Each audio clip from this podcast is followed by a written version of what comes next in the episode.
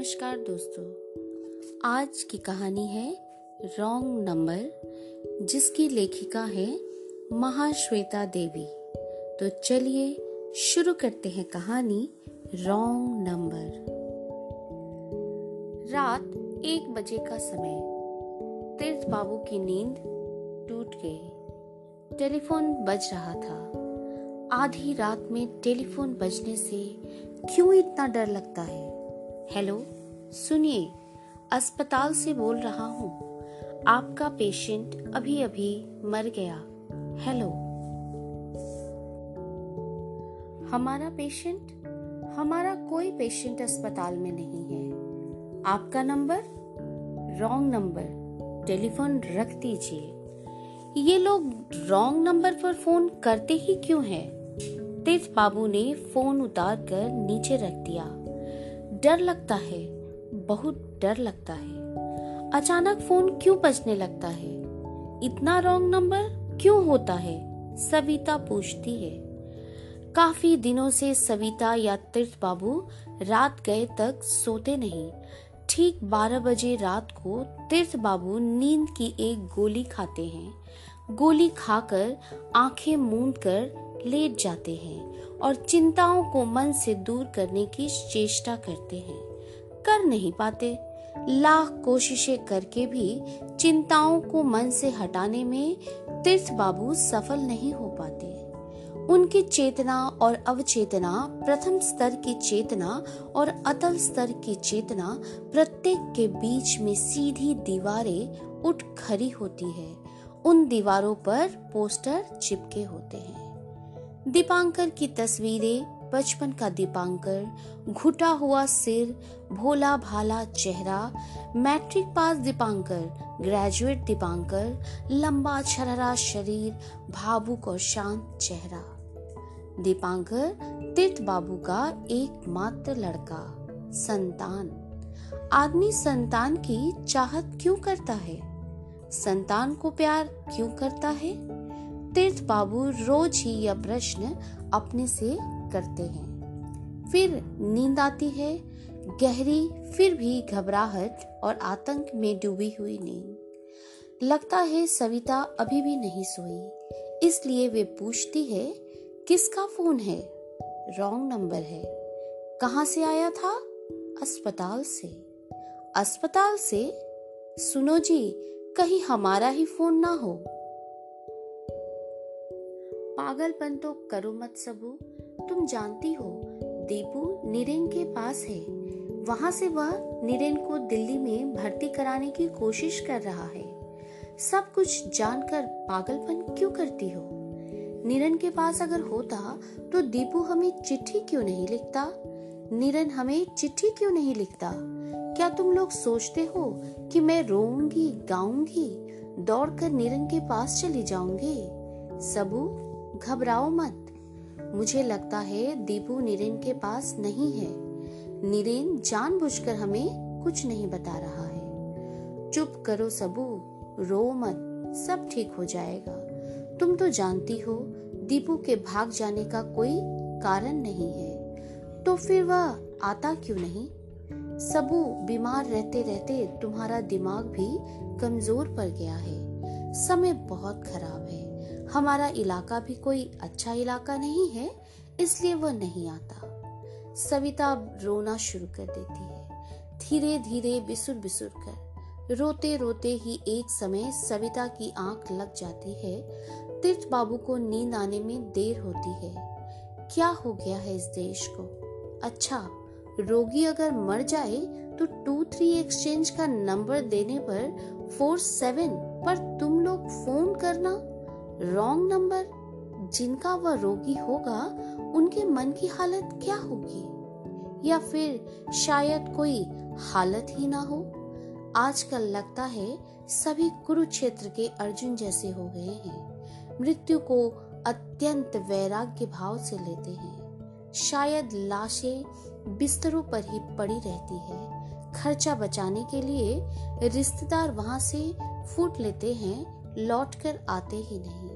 या शायद air condition मुर्दा घर में पड़ी रहती है? उन्हें कोई देखने भी नहीं आता। तीर्थ बाबू को डर लगता है, यूँ ही अकारण डर लगता है। उन्हें लगता है कि जिस कलकत्ता में, जिस पश्चिम बंगाल में वह रहते हैं, वह कोई और कलकत्ता है और कोई पश्चिम बंगाल? देखने से लगता है वही शहर है, वही बड़ा मैदान मॉन्यूमेंट भवानीपुर, अलीपुर का मोर। आषाढ़ में पहले जैसा ही रथों का मेल, चैत्र में कालीघाट की भीड़ और माघ में बड़े दिन की रोशनी। नहीं, यह वह शहर नहीं है, यह एक गलत शहर है। रॉन्ग सिटी गलत ट्रेन में चढ़कर गलत शहर में आ गए हैं तीर्थ बाबू वरना सविता को दिए गए सारे प्रबोधनों को भूलकर तीर्थ बाबू सोचते हैं, वरना दीपांकर चिट्ठी क्यों नहीं लिखता? क्यों नीरेन दीपांकर की कोई खबर नहीं देता? क्यों क्यों आदमी संतान चाहता है? क्यों बेटे को प्यार करता है? बेटी को प्यार करता है? इसलिए कि मरने पर वह उसके मुँह में आग देगा? रॉन्ग नंबर जब तक जीवित हैं तब तक तो तीर्थ बाबू संतान को चाहते हैं। तू मेरे पास रह, तू मेरे निकट रह, मेरी यंत्रणा ले, मेरी ज्वाला ले, मेरा भाग्य ले, मेरे साथ एकाकार होना सीख। Wrong hope. लगता है कहीं कोई एक्सचेंज है इस शहर में। इस शहर में वह एक्सचेंज कहाँ है? वहाँ पर बैठकर कौन तीर्थ बाबू से कहता जा रहा है wrong number wrong city wrong hope. वह कौन है? वह अदृश्य ऑपरेटर कहाँ है? वह ऑपरेटर दिखाई क्यों नहीं देता? सोचते सोचते तीर्थ बाबू किसी पत्थर की तरह गुड़ुप से नींद में डूब जाते हैं। इसी तरह चलता है दिन से रात सोम से रवि और सवेरे से शाम तक सब कुछ। तीर्थ बाबू को रातों से डर लगता है। क्योंकि नींद में उन्हें दीवारों की कतारों पर कतारें दिख पड़ती है। दीवार पर दीपांकर का चेहरा अंकित होता है। नींद में ही तीर्थ बाबू सोचते हैं तो क्या वे मनोज के पास जाएँ? मनोज उनका मित्र है, वह एक मनोचिकित्सक भी है। निश्चय ही तीर्थ बाबू बीमार है। तुम्हें बीमारी है तीर्थ? मनोज ने राय दी। वह लक्ष्य कर रहा था। तीर्थ बाबू का सूखा हुआ मुँह, कातर दृष्टि और बार बार माथे का पसीना पोछने की कोशिश। क्या बीमारी है? नर्व की बीमारी है। नर्व तो मेरा ठीक ही है, मनोज। तुम्हारी चिंताएँ अजीब है। अजीब? तुमने क्या कहा है? लो, सुनो। मनोज टेप रिकॉर्डर चला देता है। मनोज अपने रोगियों का वक्तव्य टेप कर लेता है। फिर उस पर विचार करता है, राय देता है। तीर्थ बाबू टेप रिकॉर्डर को देखते हुए मन ही मन पैसों का हिसाब कर रहे थे। तभी अचानक एक थका हुआ मध्यम स्वर उन्हें सुनाई पड़ता है। मुझे लगता है घर मेरा नहीं है। दरवाज़ा खटखटाने से कोई दरवाज़ा नहीं खोलेगा, क्योंकि मैं रॉन्ग एड्रेस पर आ गया हूँ। रास्ते में चलते हुए मुझे लगता है कि कलकत्ता अब कलकत्ता नहीं रह गया। बाहर का सब कुछ, मकान, दरवाज़ा, बड़ा मैदान मॉन्यूमेंट सब कुछ किसी और शहर के हाथ में थमा कर कलकत्ता कहीं भाग गया है। मुझे लगता है it is a wrong city कोई ज़रूरत नहीं थी, फिर भी अपने को विश्वास दिलाने के लिए कि यह वही कलकत्ता शहर है। मैं एक दिन केवरा तला गया था। पर जो लिखा था, उसे पढ़कर मैं समझ गया कि मैं गलत जगह पर आ गया हूँ। उस दिन मैंने स्वप्न देखा था। मनोज ने टिप रिकॉर्डर रोक दिया। फिर तीर्थ बाबू की तरफ़ देखा और बोला, क्या सपना देखा था तीर्थ? बता नहीं सकता। क्या सपना देखा था? मुझसे मत पूछो मनोज, मुझसे मत पूछो। यह स्वप्न में अक्षर देखता हूँ। इसी कारण मेरे लिए यह जानना ज़रूरी है। नहीं मनोज, तुम बीमार हो। स्वाभाविक है, तुम्हारा बीमार होना स्वाभाविक है। क्यों? मेरे लिए बीमार होना क्यों स्वाभाविक है? क्यों? तुम्हारा लड़का तो हमारा लड़का क्या? घर में नहीं है। मनोज, मैं नहीं जानता तुमसे किसने बताया। मेरा लड़का दीपांकर अपने कजिन के पास लखनऊ में है। वहाँ से दिल्ली पढ़ने जाएगा दीपांकर। ओह गॉड। मनोज जैसे बड़ी यंत्रणा और दुख से बोलता है, उसके सीने में से एक लंबी सांस बाहर आती है। तीर्थ को क्या हो गया है? उसके दोस्तों में से सबसे ठंडे दिमाग वाला और सबसे अच्छा लड़का था तीर्थ। ओह गॉड, मनोज एक कागज़ पर दवा का नाम लिखता है, फिर कागज़ फाड़ कर फेंक देता है और दवा की एक शीशी तीर्थ बाबू को देते हुए कहता है, इसे रात में खा लेना तीर्थ, नींद आएगी। अच्छा लाओ दो। तीर्थ बाबू दवा की शीशी लेते हैं और बाहर आ जाते हैं।